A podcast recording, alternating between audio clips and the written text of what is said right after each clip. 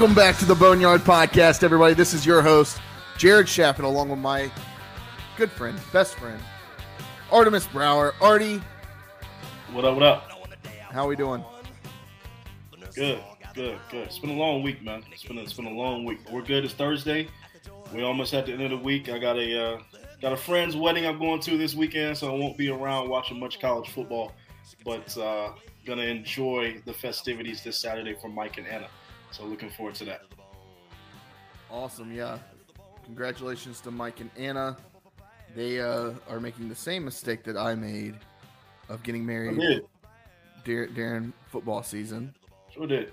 Um, speaking of which, Artie, I, I want to start the show off by saying that I am very happy. I want to, I want to wish a very happy anniversary to my wife, my my beautiful wife, Savannah. Uh, yes, our, Let the our, people know. Our five-year anniversary is tomorrow.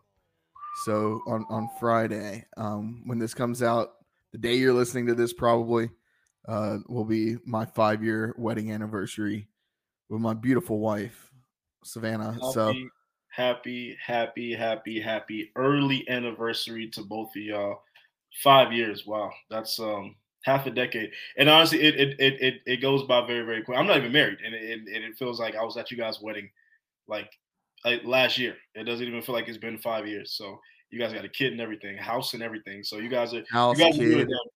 Well, I'll, I'll say this. If, if people don't know, the Shafits are doing it. All right. So much love to y'all. I, I, I appreciate that, Artie. Yeah. Uh, yeah. I mean, five years, it, it's, it's gone by so fast, but uh, it, it's been, it's been great. And then, yeah, we're, we're doing date night tomorrow night. We're, we're taking our daughter with us to to a nice restaurant. We'll see how that goes. We got our, our daughter will be five months old, uh, I guess on, on Monday. So wow, five um, months on the five year anniversary. Yeah, so lots going on in, in the Shafit household. But uh, Artie, I, I, know, I know you spent some time with family tonight. How's everything going? Good, man. Mom's is good. My mom, Mama Dukes is good. Brother is good. Um, you know, everybody's just grinding, doing their doing their own thing. Ashley's good. So um, we got some we got some things that we're that we're working on too that we're gonna let everybody know here shortly. Just to uh, just to, just throw that little tidbit out out there. Not not gonna tell you exactly what it is, but you guys are smart. You can figure it out. So that'll that'll that'll that'll be coming soon. I mean, Artie, you're probably gonna have to tell me after we record. That's fair. That's fair. You're you're gonna have to tell me after we record. That's fair. Uh, cool. Well, Artie. Number sixty-four. Do you, do you have a number sixty-four for me? I do have another number sixty-four, and hold on. I I, I looked this up on my phone. This is actually, this may be chalk, but I'm, I'm going to be honest with you. Before today, I really hadn't heard of this guy. But he's supposed to be like an N F L legend, N F L Hall of Famer, and I'm losing it. I know we're on live, and I'm losing it. Come on. I'll I'll, I'll go then. I'll go. Go ahead. Go ahead. Uh, my guy, he only he only wore it one season. Um, m- more known for wearing the number fifteen. So when they only wear it one season, I, I don't consider that chalk. That's not chalk for somebody wearing sixty-four. He only wore it the one year. Uh, mine is, I mean, M V P, four-time All-Star, four-time Gold Glover, Wilson overall Defensive Player of the Year, Rookie of the Year, two-time World Series champ, and a Silver Slugger Award winner.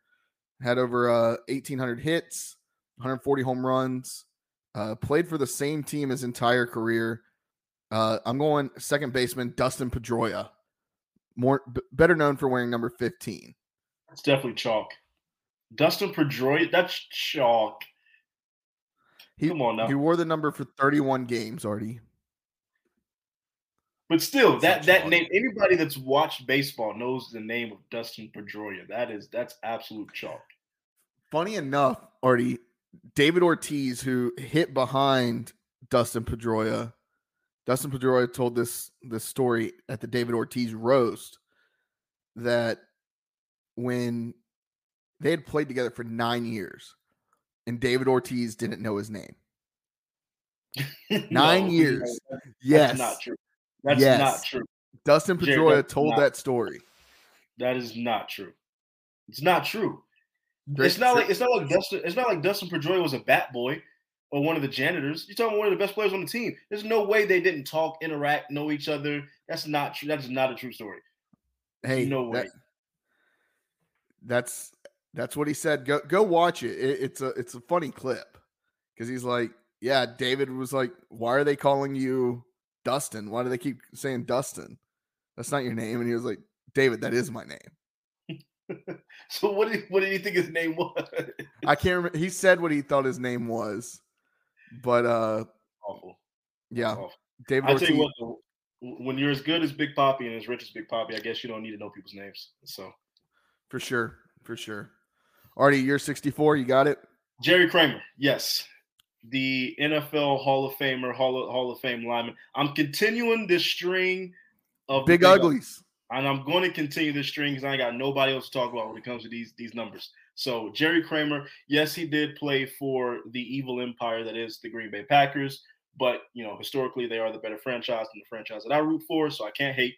But um, Jerry Kramer, um, N F L Hall of Famer, played under the great uh, Vince Lombardi, was on those championship teams back in the sixties.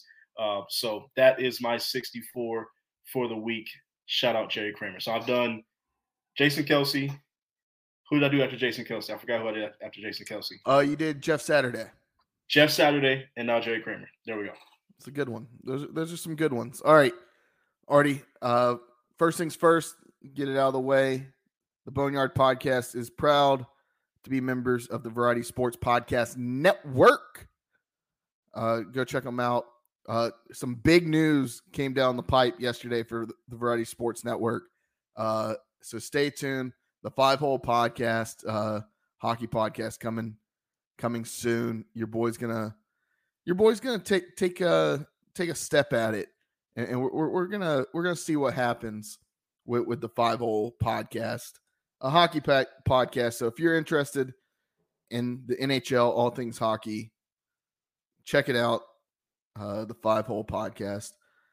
All right, Artie. Um, let, let's get into it. E C U finally looked like a like a competent football team last week. Looked like a completely different team. Look, I know that they played Gardner Webb. Gardner Webb was a damn good team last year. Returned a lot of guys this year. I, I'm just gonna throw this out there. I mean, they they looked like they were playing on on the field with a var- with a high school team. They did.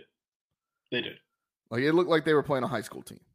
And not like a good high school team. They looked like they were playing like my alma mater, North Davidson High School. Uh, which, hey, North Davidson used to be pretty good. Say, North Davidson back in the day was pretty good. Now North Davidson now it, it, not so great. Um, but yeah, Artie, I, I I'll admit, going into last week, going into Saturday, Saturday night, I I was worried. And then the boys came out and, and showed off. And yes, it was an F C S team, but it was a full sixty-minute onslaught beatdown yeah. of a team that is not as good as you. That's make no bones about it. That's what it was.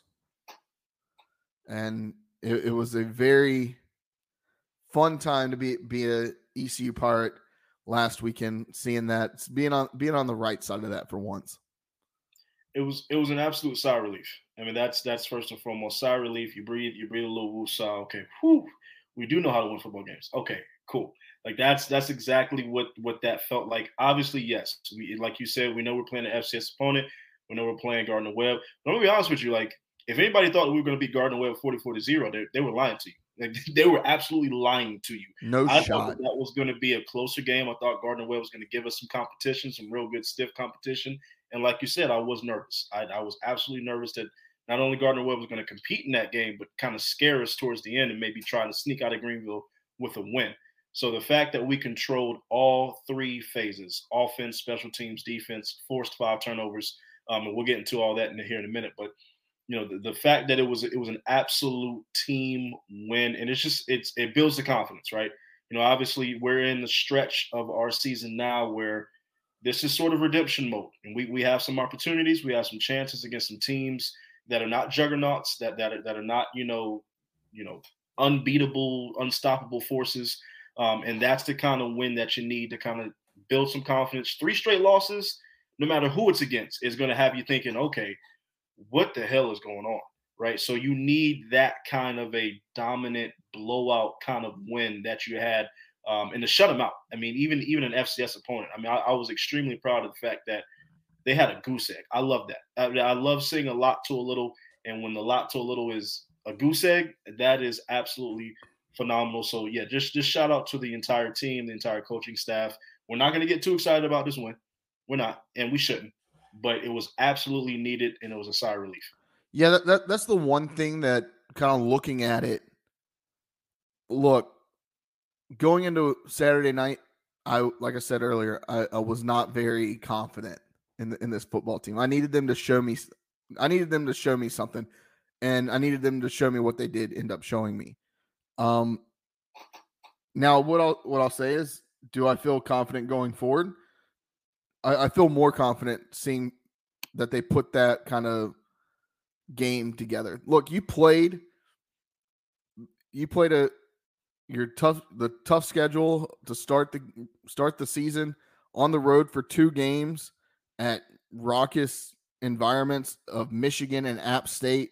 Yeah, play a good Marshall team. I mean, yeah. your your opponents going into last weekend combined what ten and two. Yeah, on the season. Yeah, we, we, um, we played good teams. We didn't play scrubs. We played very good teams. So, uh, so yeah, I mean that that's that's the thing that I'm looking at is, okay, you're getting into a part of your schedule where is the competition still tough? Yes, but let's see what we can do going forward. I mean, it, it's it gave me a, a sigh of relief almost. To be able to say, okay, we're going to be, I think we'll be okay. Do I think yeah. that we're going to be world beaters this year? No. But I think we're going to be okay. We're we're going to do just fine. Um, so, Artie, let, let's run through some of these stats real quick. Sure. Um, Antoine Jackson, the seventeen-year-old, get, gets his first start, um, as well as Omar Rogers. Jeremy Lewis now has twenty-five consecutive starts. Um, big thing, Kamaru Edmonds. Transfer from Carolina, originally committed to E C U, trans, uh, committed, then decommitted, committed to Carolina, transferred to E C U, tallied his first career rushing touchdown uh, late in the fourth quarter. Love to see that. I know Donnie Kirkpatrick said some things about about Kamaru uh, during the week, saying, I mean, just saying that, hey, he, he's somebody that can find the end zone. Love to hear that. Maybe maybe give him the ball some more. Um, E C U gets to thirty and three all time against F C S opponents. Yep. Sad thing is, is two of those losses came in the fairly recent uh, past. Um, I'm trying to think who would the third have been. You got J M U and A and T. Josh, can can you look that up on, on the back end? Um, and then, and then also, I mean. Talking talking about streaks, already E C U gets its first shutout in like some like two hundred sixty some games, I believe. I think it was like two sixty-eight. Yeah. Don't uh, I don't say that that's a factual number. I, I'm going off of what I think it was. Um, first, first shutout, and E C U hasn't been shut out in over three hundred sixteen games. three sixteen, dating, baby, and counting. Dating back to nineteen ninety-seven. Um, so yeah, I mean, lot, lots of good, um, last time, let's see here. Here's the one that stood out to me. Gardner Webb was the first E C U opponent since T C U, Texas Christian University, to lose five fumbles in a game against, against the Pirates. Yeah. yeah. That, that game was two hundred fifty-three games ago on, on November twenty-third, two thousand two. Artie. I didn't care nothing about football in two thousand two. I'll tell you that. Wow. A long time ago. Uh, Gardner Webb had the seventh fewest yards in as an E C U opponent in history with just one hundred seven. I mean, that, that that's crazy. Uh, so... all and in all, shout out, um, shout out Blake Harrell real quick, because that man knows how to create a defense that can create turnovers. All right, thirty-two of the last thirty-five games have resulted in a turnover for our defense. Give Blake Harrell some love, all right? Like, get get that man some love. That's all I'll say. The okay, so J M U, seeing in the chat here, J M U, uh, and then A and T, and then back in nineteen eighty, Eastern Kentucky beat the Pirates twenty-eight to sixteen. Uh, but nineteen eighty, that doesn't count. Um, crazy. It, anything else already from the stats stand out to you? Yeah, I mean that that that turnover one, because I I didn't know that, so that that's the one that stood out to me the most. Like we had, you know, forced a turnover in that many games, um, kind of consecutively. So that was pretty awesome. And then yeah, I mean just just the extension of those streaks and shutting an opponent out scoreless. I mean it, it doesn't matter whether it's F B S or F C S. If anytime you can shut somebody out and just let them have a goose egg, you did your thing.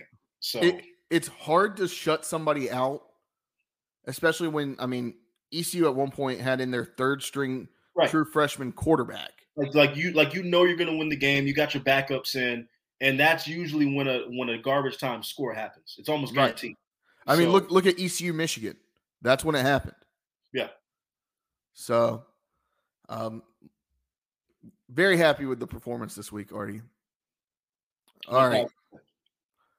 Uh, let's do good, bad, bad, and ugly. Lots of good this week. Uh, first shutout since September second, two thousand against the Blue Devils. Uh, thirty-eight nothing. Big time win o- o- over the I, the Blue Devils. I see I see the second bullet point in the notes and I just it just made me chuckle.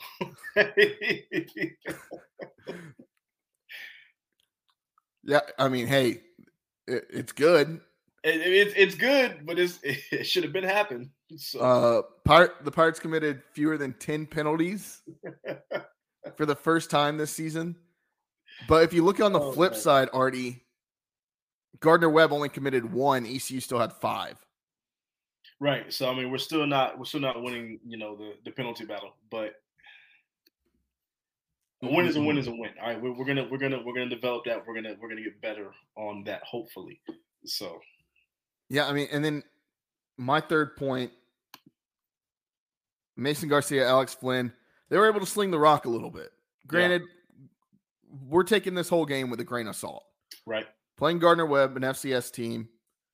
Look, that F C S team hung in with App State week one. Put it out there. That that's that's exactly what happened.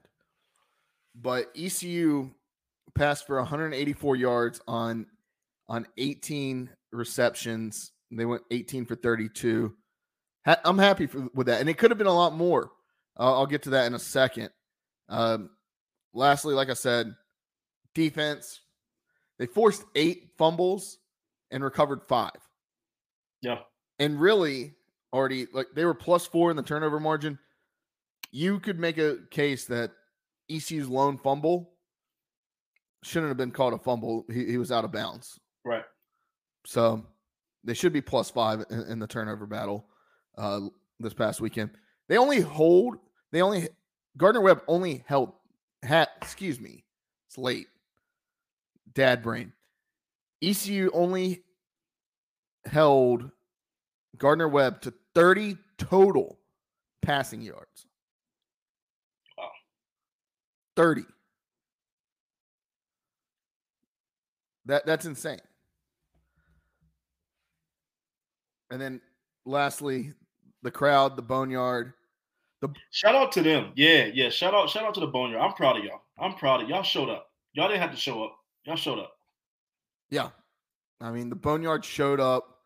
Um, honestly, great showing considering E C U got eight to nine inches of rain on game day. The parking lots were flooded. Yeah. Main reason I didn't go to the game Saturday, every like Greenville was flooded. Everybody knows when it rains, it it floods in Greenville. The Tar River rises.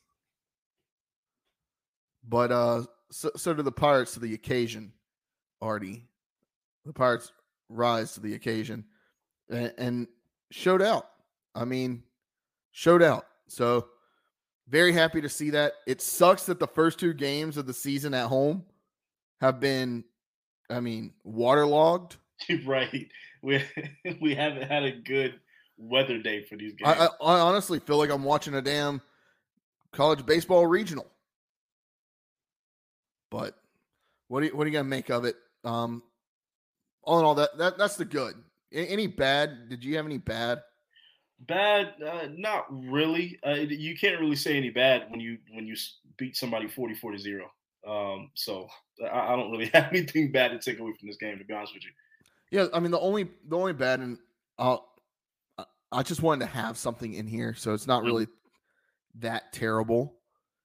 Uh, the biggest the biggest bad for me was, was we were still dropping passes. Wide open, still dropping passes. Hey, I get it. It's raining, but you there's there's some passes that you, hey, look, you just have to make. Jared, look, look, it's it's it's D one football, baby. This this big boy football. Rain, I mean, snow, shine, don't matter. We expect you to catch football. Period. Yeah. That's that's what the coach is going to tell you. Coach is not going to feel sorry for you because you because you dropped the pass in the rain. You're playing D one football. We expect you to catch that. So. Exactly. I mean, yeah, it's all in all, I, I'm I'm very happy with, with the game. Uh, ugly, not too much ugly. Uh, I guess you could say that the two, three and outs that E C U had was was ugly, but I mean, Which, if we, we, we held honest, Michigan to a th- we held Michigan to a couple three and outs. It happens. If, if we only have two three and outs every single game, I'm we're happy. Probably going undefeated. Donnie Kirkpatrick's going to sign a lifetime contract. Now, Donnie K is one of the best offensive coordinators in the country. If we only have two three and outs a game, so and it doesn't matter the opponent. No. I mean, you have a couple plays where you, okay, you make a bad pass. Okay, somebody drops a pass. Okay, you run it up the middle. D K special. Um, so, yeah, and then uh, I, I I wouldn't even say this is ugly. Gar- Gardner Webb didn't want to score in the second half. Josh was having fun with these notes. Uh, played a freshman, not the number two quarterback, Jalen King, the entire second half. So. They were trying to figure some things out. That's what that was. It was hey, like, we, we didn't, we didn't, we we we probably lost this one. We're gonna try to figure some things out here in the second half, going to next week with some confidence. Yeah, for sure. So, um, Artie, your biggest takeaway from from this game? Biggest takeaway is this is exactly what we needed out of this result. Right? We're not gonna get too excited, not gonna get too amped up or hyped up about this, but this is exactly what needed to happen. Um, you know, it's it's not a win that we thought we were going to see. We did not expect or think that we were going to see E C U win forty-four to zero. So it's absolutely, you know, I'm absolutely ecstatic to know that, you know, we came out here and we handled business against somebody that we were supposed to handle business against and absolutely had our way, even in the conditions. So my biggest takeaway is now let's build off of this momentum. Let's use this. We got Rice coming up. Rice is not a slouch. We're going to get into Rice here, you know, in the next few minutes. Absolutely not a slouch. It's not going to be an easy game. Try to go in and win. Um, still got Charlotte on the horizon, got S M U on the horizon. Uh, but these next three games, right? I mean, this is there's an there's opportunity there. there. There's definitely opportunity in these next three. And we're sitting at one and three, and we have opportunity. So I want to see if we can actually build off of this momentum going into what's going to be a tough stretch in the last four games. Yeah, I mean, Artie, to be honest with you, if you told me, hey, you start the season two and three, two and three sounds a lot better than zero and three. And it, yeah, I'm I'm probably disappointed, but okay, we we we, we dropped a game here or there. The first three games we knew were kind of going to be a toss up. They weren't really a toss up, but they were they were closer than what I think the box, box score showed. Um, Artie, let let me ask you. With the first win of the week, yeah, bad to the bone player of the week. Do you have one? Do you, is there somebody that stood out to you? Ooh, I mean, I, I really want to give it to that whole defense. To be honest with you, if, if I like, I, I would like to just to single out the entire defensive unit as, as my bat to the bone player of the week. The offense did their thing, but they weren't they weren't you know like special or anything. They just they just did what they needed to do. I, that, I mean that that defense, that entire defense showing up, forcing those five turnovers. Uh, could have had more. Could have had eight if they wanted to have eight right in a single game, which is absolutely absurd. Five in a game is absurd. Um, but just the way they continue to me to get better. They continue to grow, get better. Gang tackle, show up, tenacity, grit. I want to. I, I just want to take the life out of you. That's what I want to see out of my defense. I, I don't want to see finesse out of my defense, not necessarily. Maybe something from my from my secondary every now and then, but really, what I want to see from my defense is I am going to outgrind you. I'm going to outwork you, and I'm going to enforce my will upon you. And there's nothing you can do about it. Period. And that's and that's what I'm seeing from this E C U defense. So my bad to the bone player of the week is the entire defensive unit. Yeah, for sure. My, I, I thought about going that way. Um, I'm gonna go on the offense. Uh, Javius Bond.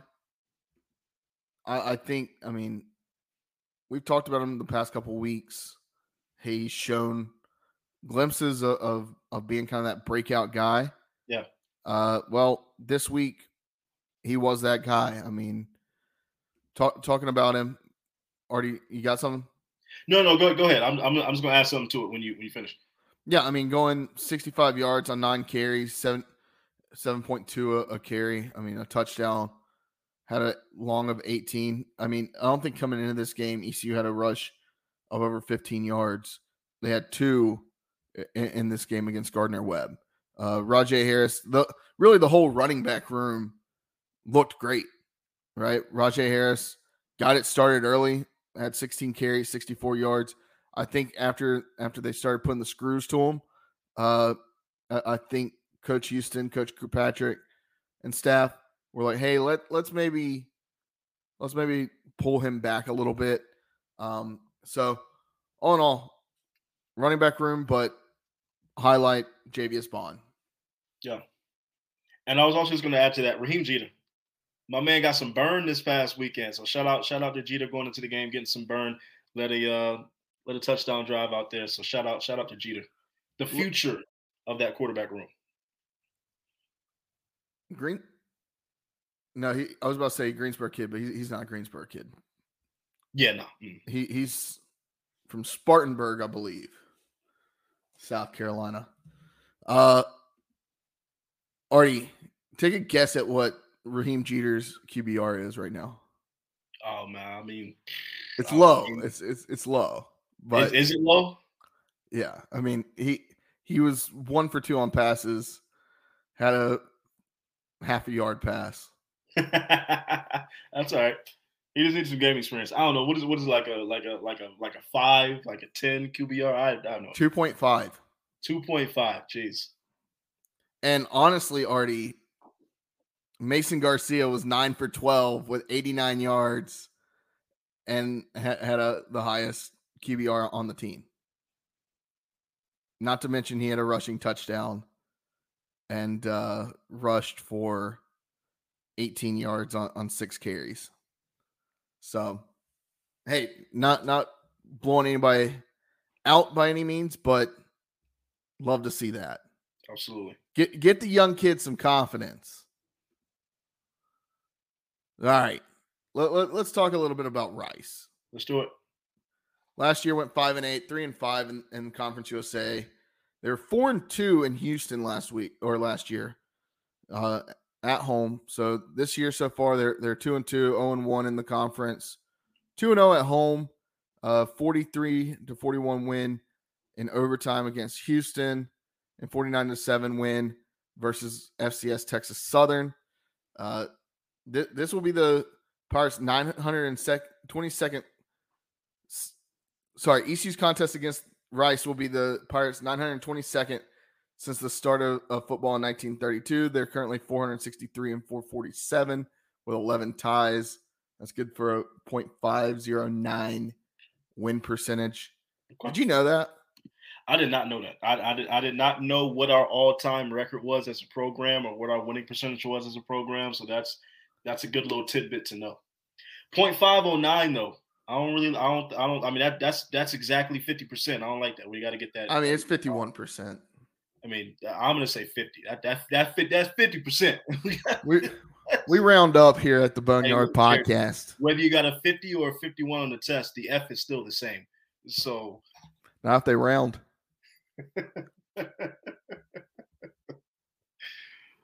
uh, not if there's a curve, Artie.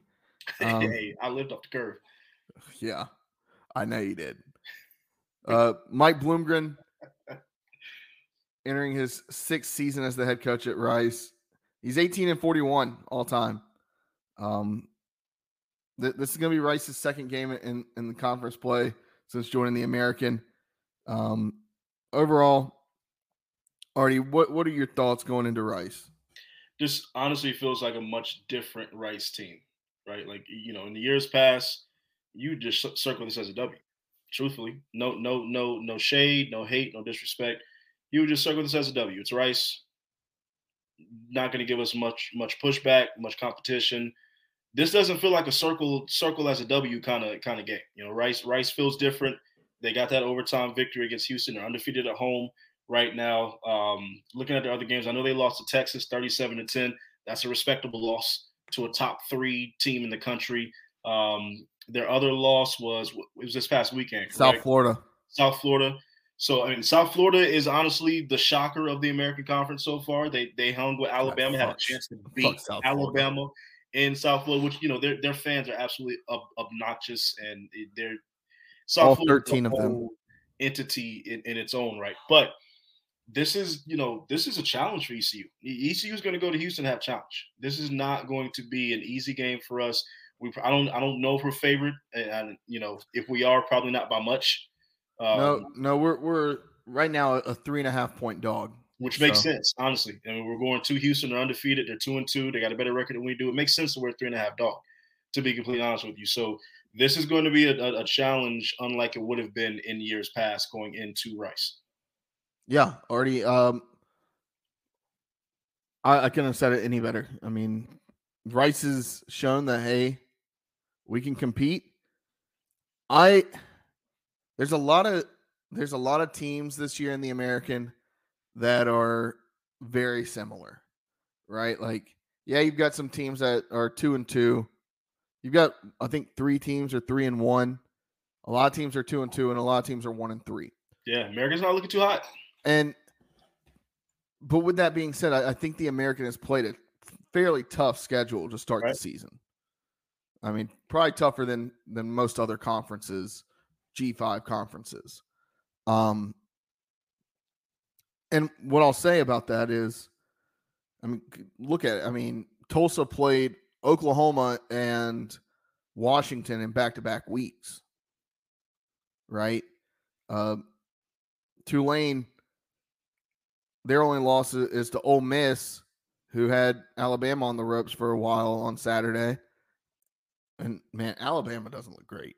I'll just say that right now. Well, they, they got a quarterback problem. So, anytime you got a quarterback problem, Jared, you're not going to look that great. So, wonder where that sounds familiar from. Um, yeah, I mean, all in all, the, I mean, the Americans played a, a tough schedule, right? And I look at these teams, and a lot of them have played in games like E C U has played in. And I'm, I look around the conference, and I'm like, maybe it's not so bad. Yeah.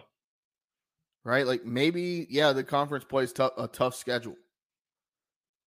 But maybe it's not so bad here in Greenville. We'll find out this week. We'll find out this week. They just uh, they just dropped the uniforms already. I don't know if you saw that. Fire. E C U going with the, the white helmet, white tops, and uh, Fire. Gold pants. Yeah. Love it. God, we got to get a gold helmet. I, I think both teams are actually going to have fire uniforms in this match. This, this might be one of the better uniform matchups of the weekend.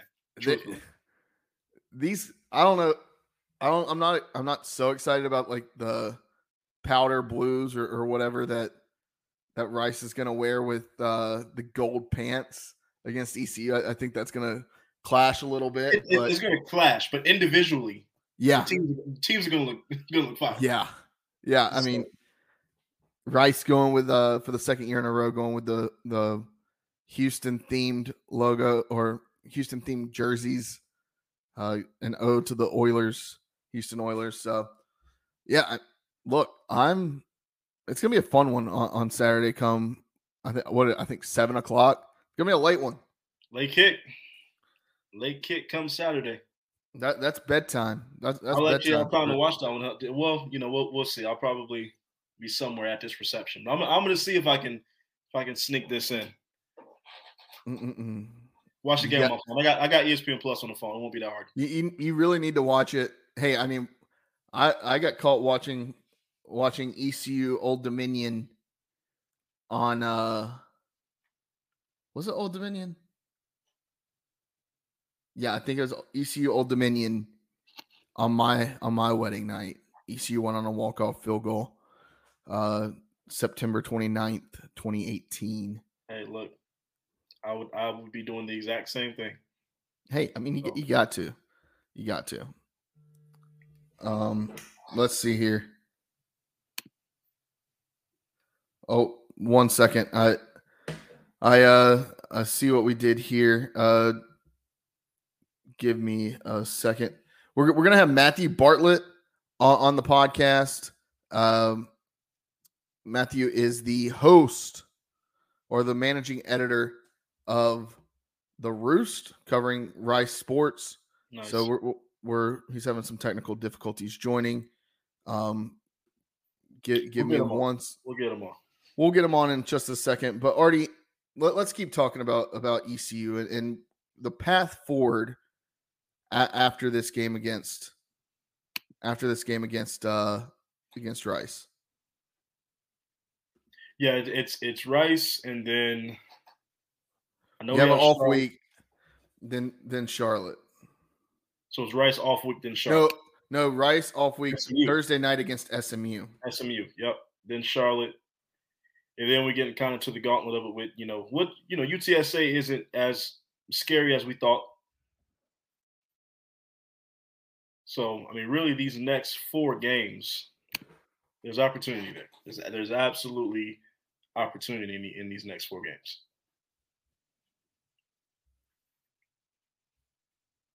Yeah, I mean, there, there's plenty of opportunity um, in, in these next four games. So, I, I really hope, Artie, that that E C U can really find find a way to to get a couple, string a couple more wins together. If you if E C U gets to three and three, how you, how are you feeling?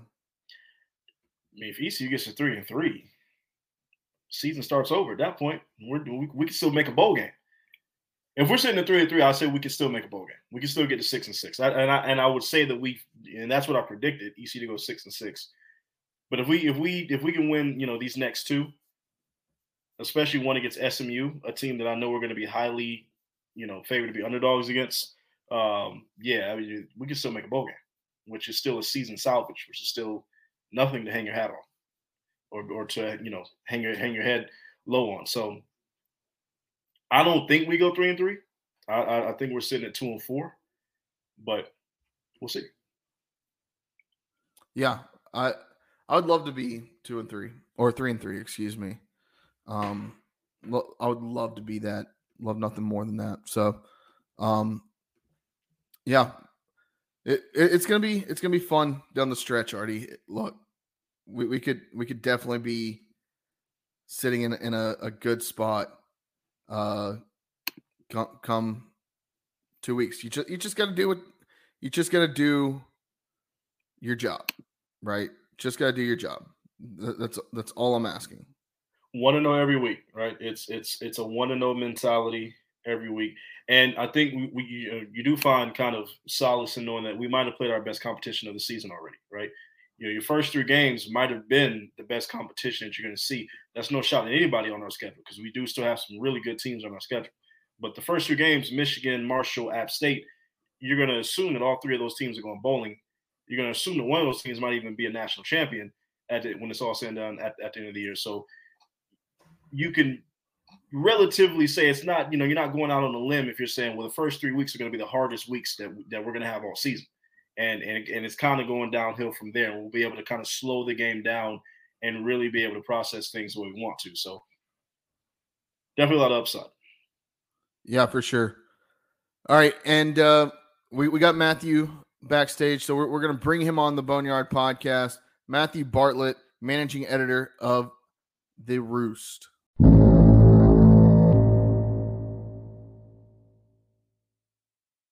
Matthew, welcome to the Boneyard podcast. How's, how's it going, my friend?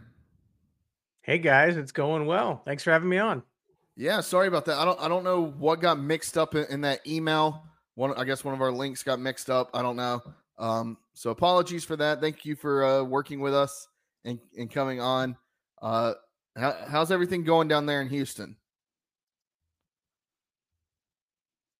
Yeah, we're here now. That's what matters. that, that's for sure. Um, Matthew, go, just going to come off, off the hop. I mean, J T Daniels goes down last week. Looks, honestly, pretty bad at, at one point. Guy's been everywhere. Uh, what, what, what what's going on with, with J T? Is he going to be able to play this weekend? Well, that's the million-dollar question, right? Um, as of right now, we went through um, some optimism that he potentially might have been able to go back in on Saturday against U S F. Coaching staff decided to hold him out. Uh, didn't participate in practice during the week so far, but talked to Bloomgren today, and he said, still said he's pretty confident that he's going to be able to go and is going to give it a good shot. I think, you know, honestly, you're talking about a guy who this is his chance that he's been waiting for, bounced around and has gotten a starting job and is, is doing pretty well. If he can go, he's going to try, even if that's on one leg. And honestly, from what we've seen so far, J T Daniels on one leg might be better than most quarterbacks in the country. Yeah, and, and, you know, Matthew, kind of continuing on J T Daniels, right? I mean, this is a journeyman quarterback. I mean, he's a guy that's been everywhere. It feels like he's been playing college football for thirty years at, at this point. Um, but why Rice? Why did why why do you guys believe he made that decision to come to Rice and want to finish his collegiate career out?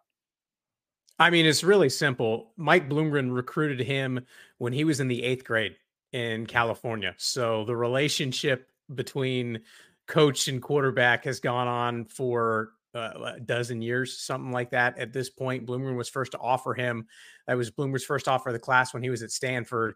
And uh, every time J T Daniels has entered the portal since, uh, Bloomgren has been one of the first calls. So when he left uh, U S C to Georgia, Georgia to West Virginia, West Virginia into the portal again, uh, Bloomgren went to, met up with him and gave his pitch one more time. And finally, you know, kind of, it just, it made sense and it matched up. So had it not been for Mike Bloomgren and that relationship, he would not be at Rice. And uh, because of that, Rice fans, and from what people have seen so far, uh, got a pretty exceptional quarterback at a place that usually doesn't get those of, of quite this caliber. Now, it, it looks like Rice, I mean, fairly pass-heavy offense. Uh, I, I believe still averaging, what, eighty yards per game on the ground. Tell, tell us a little bit about how, how we'll see this offense kind of come out on, on Saturday. Well, that's been kind of the opposite of where things have been. So we're still kind of feeling out what this offense looks like. Pre-J T, this was a team that was really committed to running the ball, and, and they still want to. It just hasn't been very effective this year. So they said, okay, if we can't run, we'll throw. So I think that's going to depend on what we see from J T, um, how able he is, how much he can go. If he is in and all things are firing like normal, I think you'll see a very pass-happy offense again. But I do think, you know, they'll probably have to see a couple things, because even though Bloomgren has said we're okay, Uh, leaning to the air if we have to, you know, a former O-line coach wants to be able to run the ball. So you're going to have to see some creativity, a couple things thrown in there to get the running game going. So, yeah, I think it'll be pass heavy, especially if J T's out there, and you'll try and see where they can mix in a, enough run to hopefully keep the defense honest. And, you know, M- Matthew, talking about this Rice program as, as a whole, right? I mean, this is obviously a program um, that is trying to build something, trying to get better. Um, you know, in years past, you know, this is not a program that a lot of teams have been scared to play against. It's not a, you know, kind of a program that you, you know, do you think circle a win against maybe? Uh, but it doesn't feel like that anymore, right? It, this this Rice program kind of feels like it's kind of taking a turn, turning a new leaf, t- turning a new page. Is that just Bloomgren and what he's brought to this program, or is something going on? And how do you feel about this Rice program going forward? Well, I mean, first off, if y'all told me circle your calendars, September twenty-eighth, the only A A C team with a Power Five win would be Rice. I'm guessing not many people would have had that on their bingo cards. So that's a, a surprise for some, I guess, everybody outside of the Patterson Center at, at Rice. It's been interesting with Bloomgren since he's got here, since he has now signed his three of his past four classes have been the highest rated recruiting class in program history. So the talent on this roster is quite literally better than it's been, at least in the recruiting era. Rice had some, some really good teams back in the day, but recruiting era, at least it's a, it's a talented roster. You got a talented quarterback. They've progressively built from one, two, three, five wins last year in a bowl trip. So it's the progression uh, has been incremental. It's been slow. It's been frustrating at times, but getting the Houston win and just get having J T, everything kind of working well with the offense, it kind of feels like the program is kind of taking that next step. And and you're right, the team that was the doormat at least is now going to be competitive in every game they play in a conference that's at a higher level than they've been at in quite some time. For sure. And t- talking about like this team, the, the recruiting classes, tell me, so what, maybe what's the maybe biggest strength of this team? And, and then on the flip side, what would you say is like the biggest weakness uh, of this Rice Owl team? I mean, from a talent perspective, it's it's pretty lined up with what we've seen so far this season, right? The the passing game with J T Daniels and Luke McCaffrey, that connection. Uh, McCaffrey, even after J T went out and into the third quarter last week, finished with one hundred ninety-nine receiving yards and is just racking up yards and touchdowns and, uh, you know, a couple highlight reel plays a week. So that's that's really special. Uh, those two kind of are the, uh, you know, the, the st- straw that stirs the drink on offense.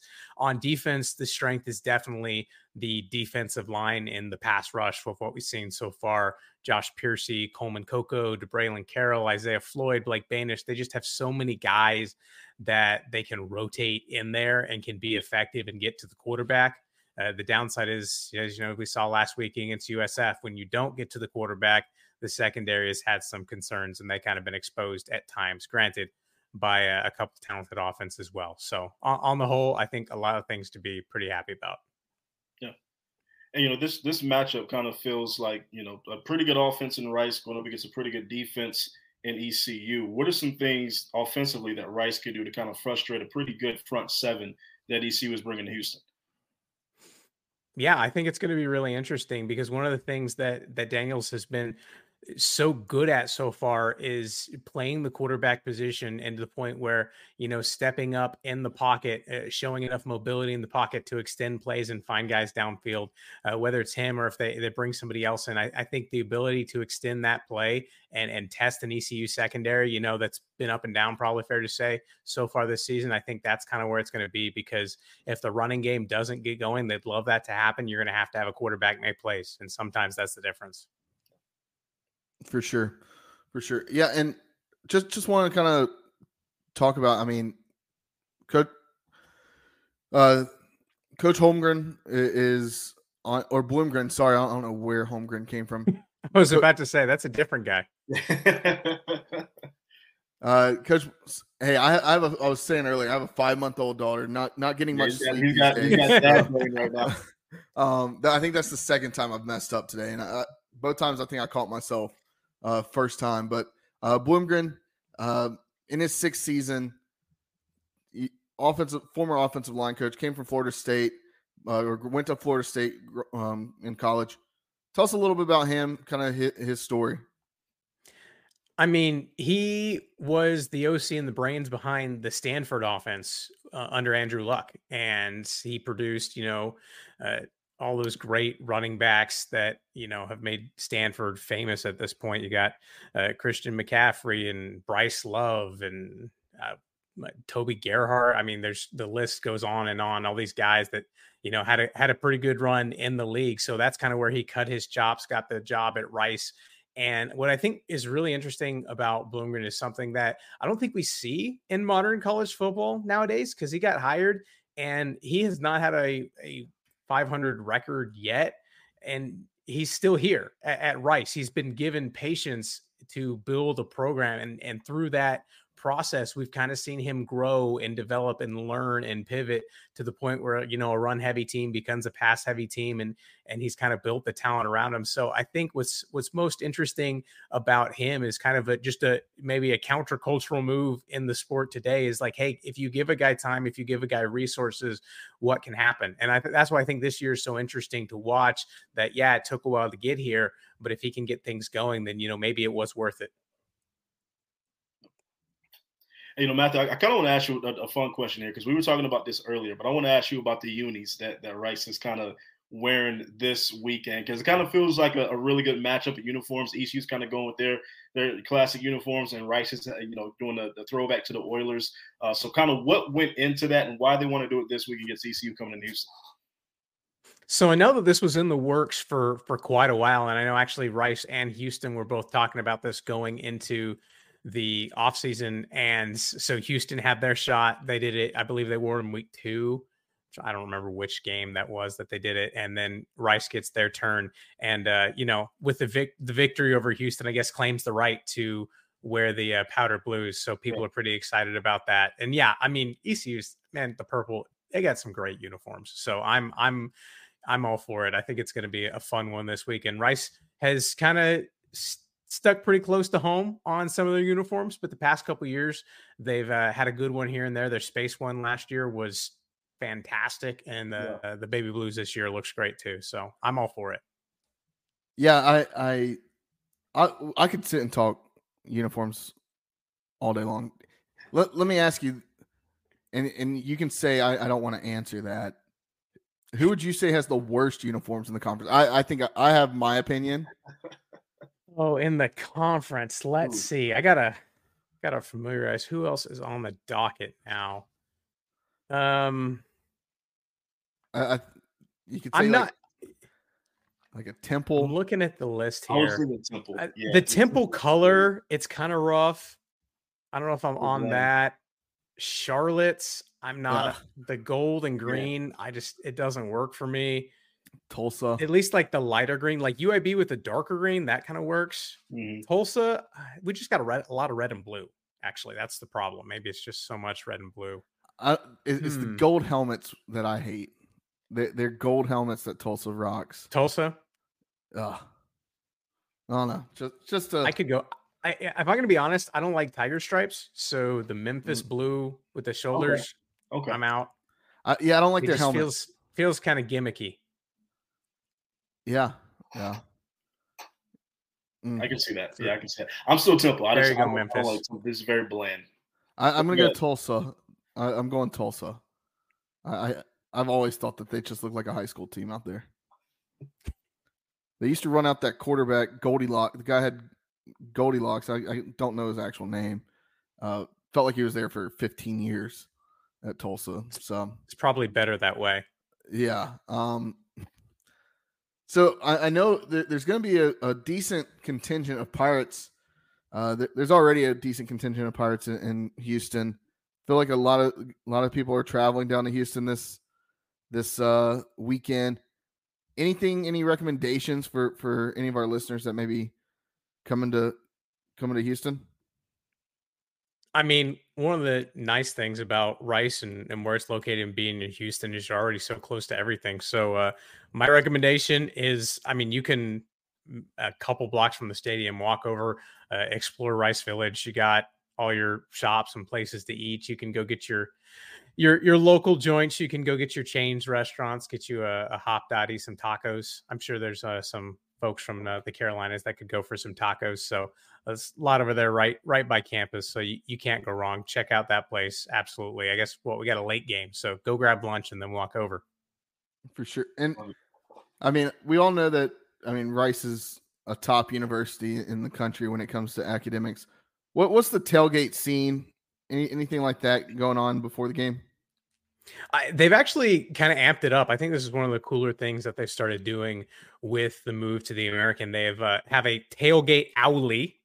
Yes, pun off the owl, uh, right behind the stadium. I know it just, you cringe a little bit, but then you just embrace it.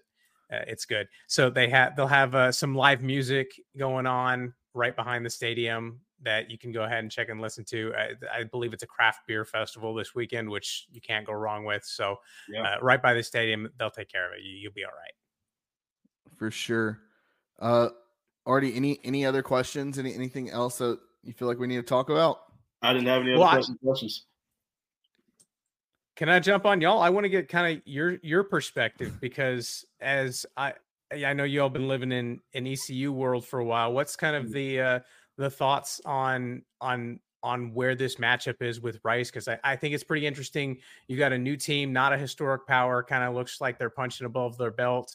And then you got E C U sitting at one and three. Kind of what's at stake for, for the Pirates in this game? What, what are the, what are the, the temp, temperature on each side? Uh, we, we were actually just talking about this before, before you hopped on it. It's, It's one of those things where E C U is E C U fans are, are not happy right now. A, a lot of a lot of fans are uh, feeling pretty down in the dumps, uh, and and rightfully so. The offense has been abysmal at times, and they they this is I mean you got to remember this this is a program that ten years ago we we had Shane Carden and Justin Hardy slinging it all over the place under Lincoln Riley, right? So you, you think about that and you think about, okay, well, what what are we what are we doing here? When going in, go through three games, I think E C U had three offensive touchdowns and two defensive touchdowns in, in the first three games. So that's this isn't a, an E C U style team that that most Pirates are, are used to watching. Um, yeah, I mean it. A lot of Pirate fans are looking at this and saying this is a must win. And that that's nothing that's nothing against I know it's interesting. Rice. I've heard I've heard similar things from the Rice contingent. A, a lot of pressure on a week five game. Yeah, I, this is honestly I, I haven't looked at the full slate for the, for the American, but I mean, overall th- this might be the game of the weekend in, in the American Conference. Uh, just because you got two teams that are that are going to fight it out, and I think the the confidence boost from last week may help out E C U a little bit. They look, you got two fairly inexperienced quarterbacks. You got a fairly kind of put together front or offensive line, which I mean, the offensive line is not that great yeah. for E C U. Um, so overall, it's like they they got to figure it out, and and everybody wants them to figure it out sooner rather than later. Next week. Yeah, it's, it's it's absolutely a must win for E C U in this game. When you, when you put yourself behind eight ball, zero and three, um, and your only win right now is against an F C S opponent, and you have an issue that Rice doesn't have, which is a quarterback issue, which is what we still have currently. Um, that we're still trying to figure out. It's absolutely a must win. You know, so so two and three, you, you feel a whole lot better leaving Houston at two and three than you do one and four, and you're almost packing in the season. So it's absolutely a must win for E C U this weekend. Now, one question that I didn't ask you and that I, I like to typically ask is from an outsider's perspective, East Carolina University, we all kind of we all think that, hey, we we want something more than, than what we've got. Um, what, what's an outsider's perspective of, of E C U? I think it's just it. When I think about E C U, I you know I think back to the old Conference U S A days and the Lincoln Riley, those high flying offenses, the points, things like that. That's just kind of what I what I hearken to. And that's actually one of the interesting things about Rice moving to the American is they were everyone's excited when you make the jump up, right, in conference realignment and you don't get left behind. But but for Rice fans, it's the fact that like, hey, we get to go play all these programs, you know, like S M U for a year. Maybe, but, uh, you know, Navy and East Carolina and, you know, these programs that, you know, were in Conference U S A or with the W A C or had some familiarity. So getting to see E C U on the schedule, uh, I know Rice fans were, were pretty excited about it. It's, it's good to have that game back. Yeah, for the uniforms, if nothing else. Facts. Gotta love it. Uh, Matthew, thank you again for joining us on the Boneyard Podcast. Sorry that there was some uh, technical difficulties on our end, but, uh, go ahead and plug where everybody can find you and, and the Roost. Yeah, at the roost dot com. We're on all social media, whatever we're calling Twitter, X these days, whatever that is. So we'll be there uh, recapping the game, talking about it. Uh, you know, we'll had a, a live stream up on YouTube as well. So you can find us anywhere And, uh, you know, we're excited. Thanks for having us on. And uh, we're ready for hopefully a, a good football game this weekend. Yeah, absolutely. For sure. L- looking forward to it. Um, yeah, re- really excited to have this matchup and, and uh, good luck going forward after this weekend. Sweet. Thanks, guys. Appreciate it, Matthew. Thank you.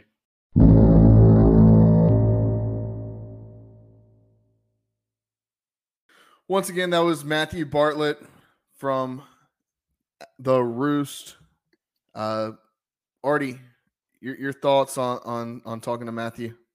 Yeah, um, you know, it, it was as expected, right? And and and this is definitely a matchup. I, th- I think both sides are feeling pretty good going into this weekend, and they should. Rice, Rice should feel pretty good about where they are uh, with their chances at winning a game against East Carolina at home. And I think E C U should feel good about going to Houston and trying to, you know, trying to get one on the road. I think this is going to be a really good game. I, I, I do. We're not we're not beating Rice forty-four zero like we did last week.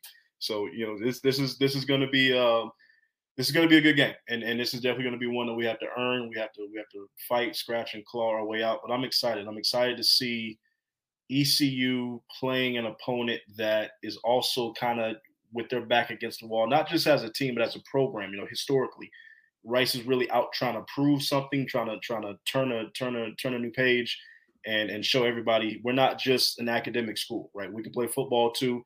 We can hang with some of these guys. You know, we're trying to turn turn the leaf. So I'm excited to see E C U actually play somebody with, you know, the same kind of mindset that we're probably going to have. Like it's it's a must win mentality. So, yeah, for sure. Um, all right, Artie, let's uh let's move along. Let's move along. Start wrapping this thing up. Uh, yeah. Walk the plank. Do you ever walk the plank? No, I ain't gonna walk the plank. I ain't mad at nobody, man. I ain't been mad at nobody lately, man. Sports has been kind of boring the last the last you know few weeks. I ain't mad at nobody. Mm. I will say I, I'll say this: if I had to give a walk the plank, I guess. Well, no, I, I can't even say them because they kind of they kind of won the. I won't say they won the trade, but you know it wasn't wasn't a bad move on their part. I was gonna say Portland Trailblazers for giving up Damian Lillard, but that was inevitable. That was gonna happen anyway. So. But outside yeah. of that, I ain't gonna, I ain't gonna walk the plank. All right, um, mine. It, I think it happened last night, today. Curt Schilling. You know who Curt Schilling is? Yes, I do. So Curt Schilling has a podcast, and on that podcast, he he made an announcement about one of his former teammates, uh, knuckleballer, another Boston Red Sox, uh, Tim Wakefield, and. Basically shared a bunch of personal information about Tim and his wife. I believe her name's Stacy. Not airing uh, that man's dirty laundry out there. And it's not dirty laundry. He he talked about his health, and, and Tim Wakefield ha- has uh, apparently he I believe he and his wife both have cancer. Oh wow! Right now, and uh, yeah, that, it, that still wasn't it, his place to say that. Yeah, no. So and look. We're not going to get political. I have nothing against Curt Schilling.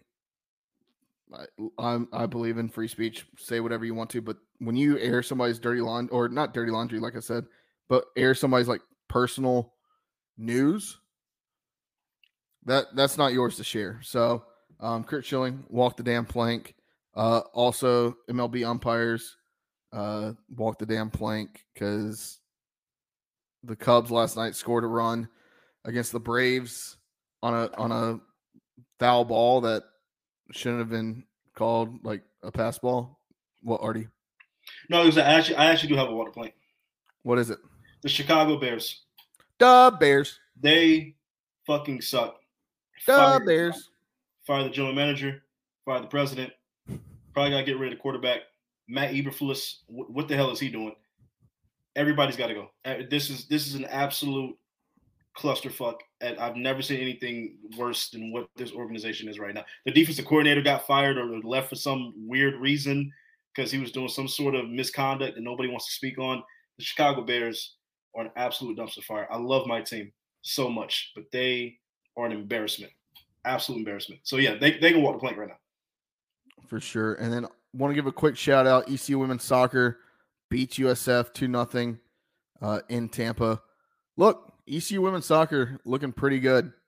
Uh, I'm I'm really happy with how this team looks. Um, all right, Artie. Let's see what else we got. Uh, I, I think we just got gambling corner. I was gonna say it's gambling corner, man. You know what time it is. All right, let let let's get into it. All right, uh, Artie, first up.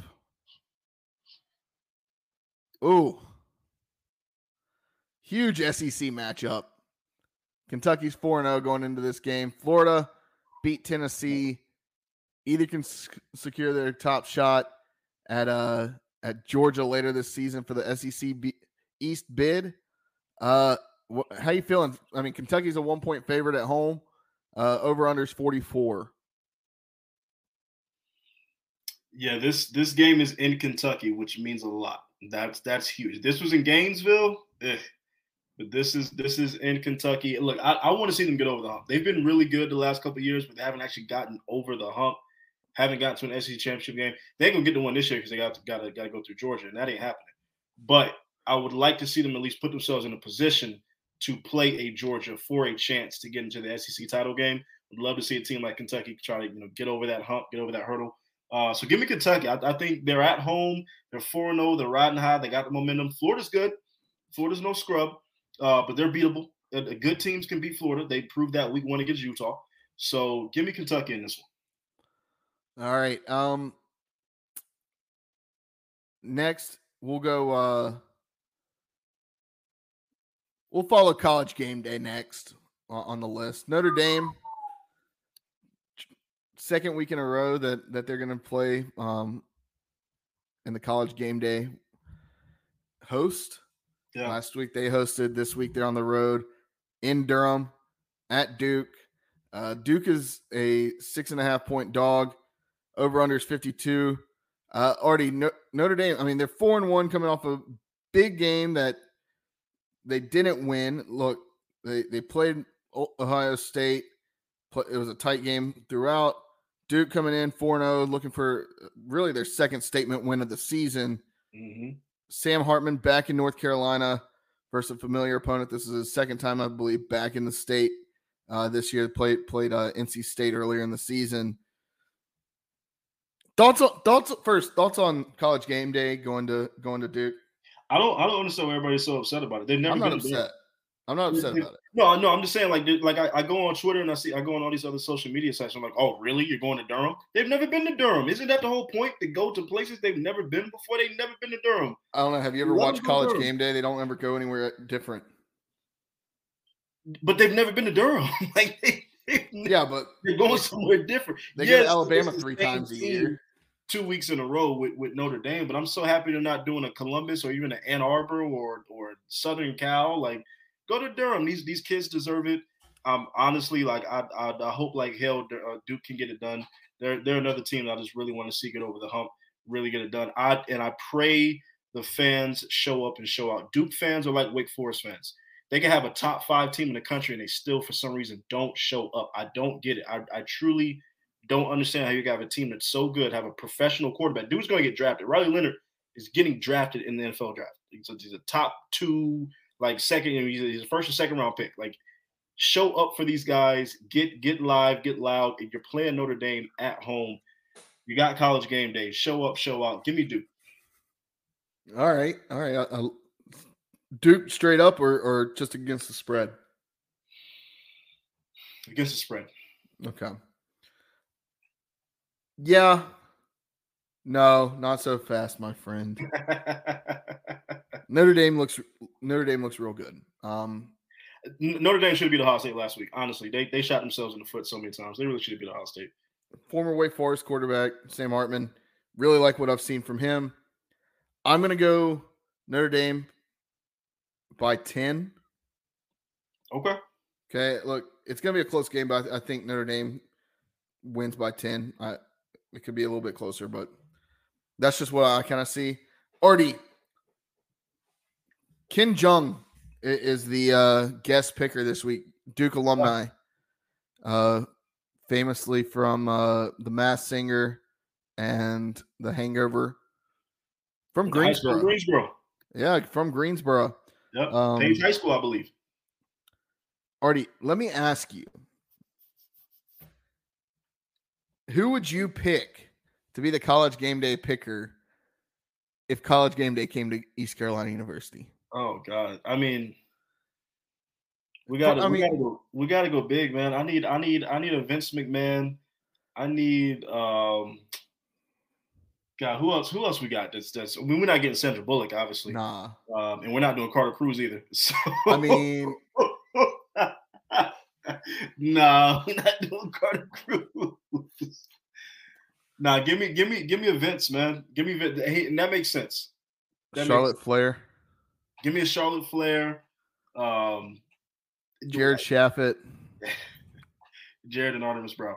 You know, honestly, who they would probably use, and it, it would be a good one, Mister Beast. I, I didn't even think about Mister Beast. I keep forgetting we have Mister Beast. Yeah, that, that, I, now that I think about it, that's actually probably the one they, they should pick. That's Mister actually probably the one. That, that would be perfect. Mister That's, Beast. That's the one. Yeah. Get get those. It actually shouldn't be anybody else. That's it's it should be Mister Beast. Get those twelve-year-old viewers to – that would be the most watched College Game Day of all time. I mean, the, the TikTokers and YouTubers would be out there. The Twitchers, they'd be out there in full force. For sure.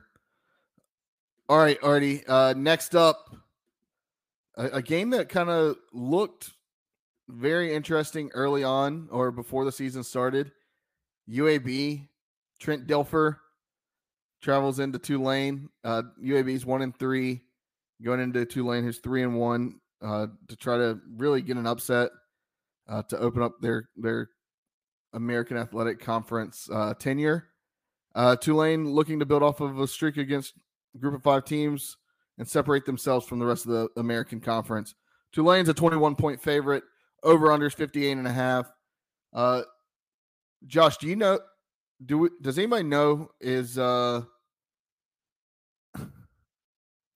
uh, does anybody know if Michael Pratt is back?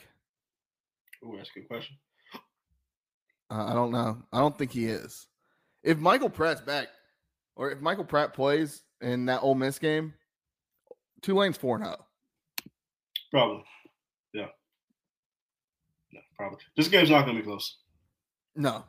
This game's not going to be close. Josh says he's back. So, yeah. um, Tulane, Tulane had their starters in at the beginning of the fourth quarter. Their their backups in at the beginning of the fourth quarter. I don't – this game's going to be blocked. Tulane forty-eight to twenty. Maybe even maybe worse than that. Maybe like a forty-eight to ten. I'll give them twenty. Okay. All right. Uh, so we both think Tulane covers. Um, all right. Lastly, or no, we got we got one more before U S F at Navy. I mean, U S F looks real good, coming off of a strong win versus Rice, plus the week before against Alabama. Alabama. Yeah. Uh, Navy looking to balance pass game and run game. Does U S F sell out to stop the run or stay balanced and lock down the pass? Uh. How how confident are we in, in U S F from being a bottom feeder that they were? I mean, I'm not confident in U S F, but they should beat Navy. They should beat Navy. I, I think this game would be close, obviously, because Navy, I mean, they'll, they'll make it that way. Um, at least it'll be closer to two and a half, three quarters. Um, and then I can see South Florida pulling away. South Florida should win this game. They're, they're, they're, they're, they're a better team than Navy. Navy's not that good. Yeah. For sure. For sure, Artie. Okay. Last last but not least, game of the week. This is where College Game Day should have been. East Carolina University travels on the road after after a big shutout win against Gardner Webb. Uh, Rice, I mean, Rice has a decent win this year. They they beat Houston. Um, then again, Houston is now a bottom feeder in, in the Big twelve. Um, Expected. Rice is a three and a half point favorite, over under forty-six and a half. Former Conference U S A matchup. Already, I this, this I, I can't remember the last time we played Rice. It's it's feel, it feels like it's been a while. It, it's been a while. I, I feel like it. I feel like it was probably twenty thirteen. I was about to say that that might it might have been a decade plus since the last time we played Rice. Last time we played Rice. Um, thoughts? Yeah, I mean, we we we kind of went over it earlier. I, I do think this is going to be you know, I'm even more nervous about this game than I was last week, because this is a team that I know can beat us. Like, if we don't actually come out and play our best game and, and, and play sound football, Rice will absolutely win this game. Um, so a little nervous, but also very optimistic, very proud of the fact that we did what we did last week going into this matchup, doing what we needed to do. And I do believe defensively I know what we're going to do, right? I mean, I know our defense is going to keep us in this game. We're not going to get blown out of Houston. We're not going to get blown out the building because our defense is just too good. I, I know they're going to keep us in this football game. Offensively, I I, I want to see some consistency. I want to see receivers not dropping passes. I would love to see a breakout game from one of these receivers.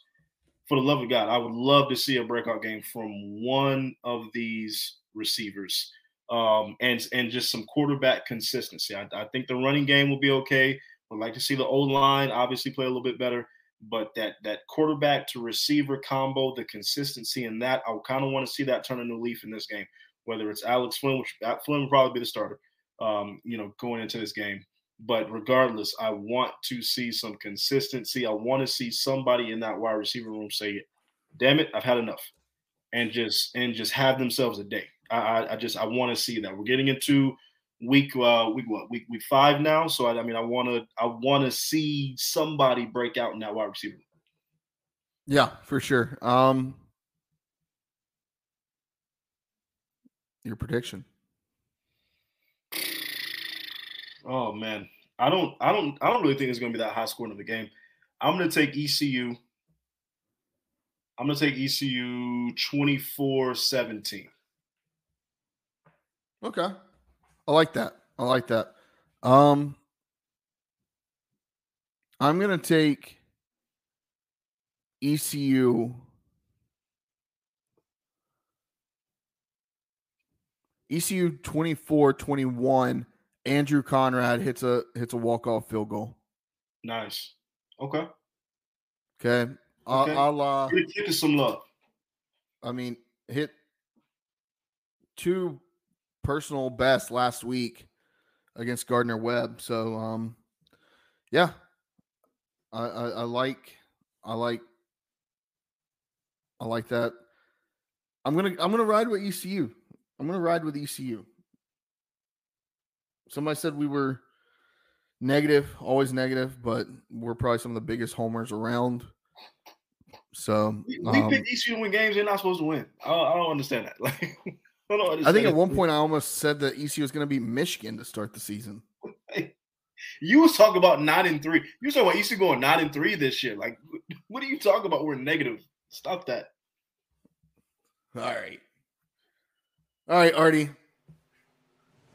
Last thing, uh, Boneyard Podcast, proud to be members of the Variety Sports Podcast Network. Um, shout out once again to them. Uh, make sure you follow us on social media. You can find all of our socials at Boneyard Podcast uh, on Twitter, Instagram, uh, TikTok, Facebook, all those. Also, subscribe to our YouTube. If you're watching right now, I know a couple of you are. If you're still watching, still listening to us talk, hit that subscribe button right this second. All right, um, and then make sure to leave us a review wherever you may be. Five-star review. You're a friend of the podcast. One-star review. You can walk the damn plank. Artie, let's get the hell out of here. Hey, as always, Pirate Nation, it's been a pleasure, but we got to go. Wash your hands, wash your butts. Deuce. Peace.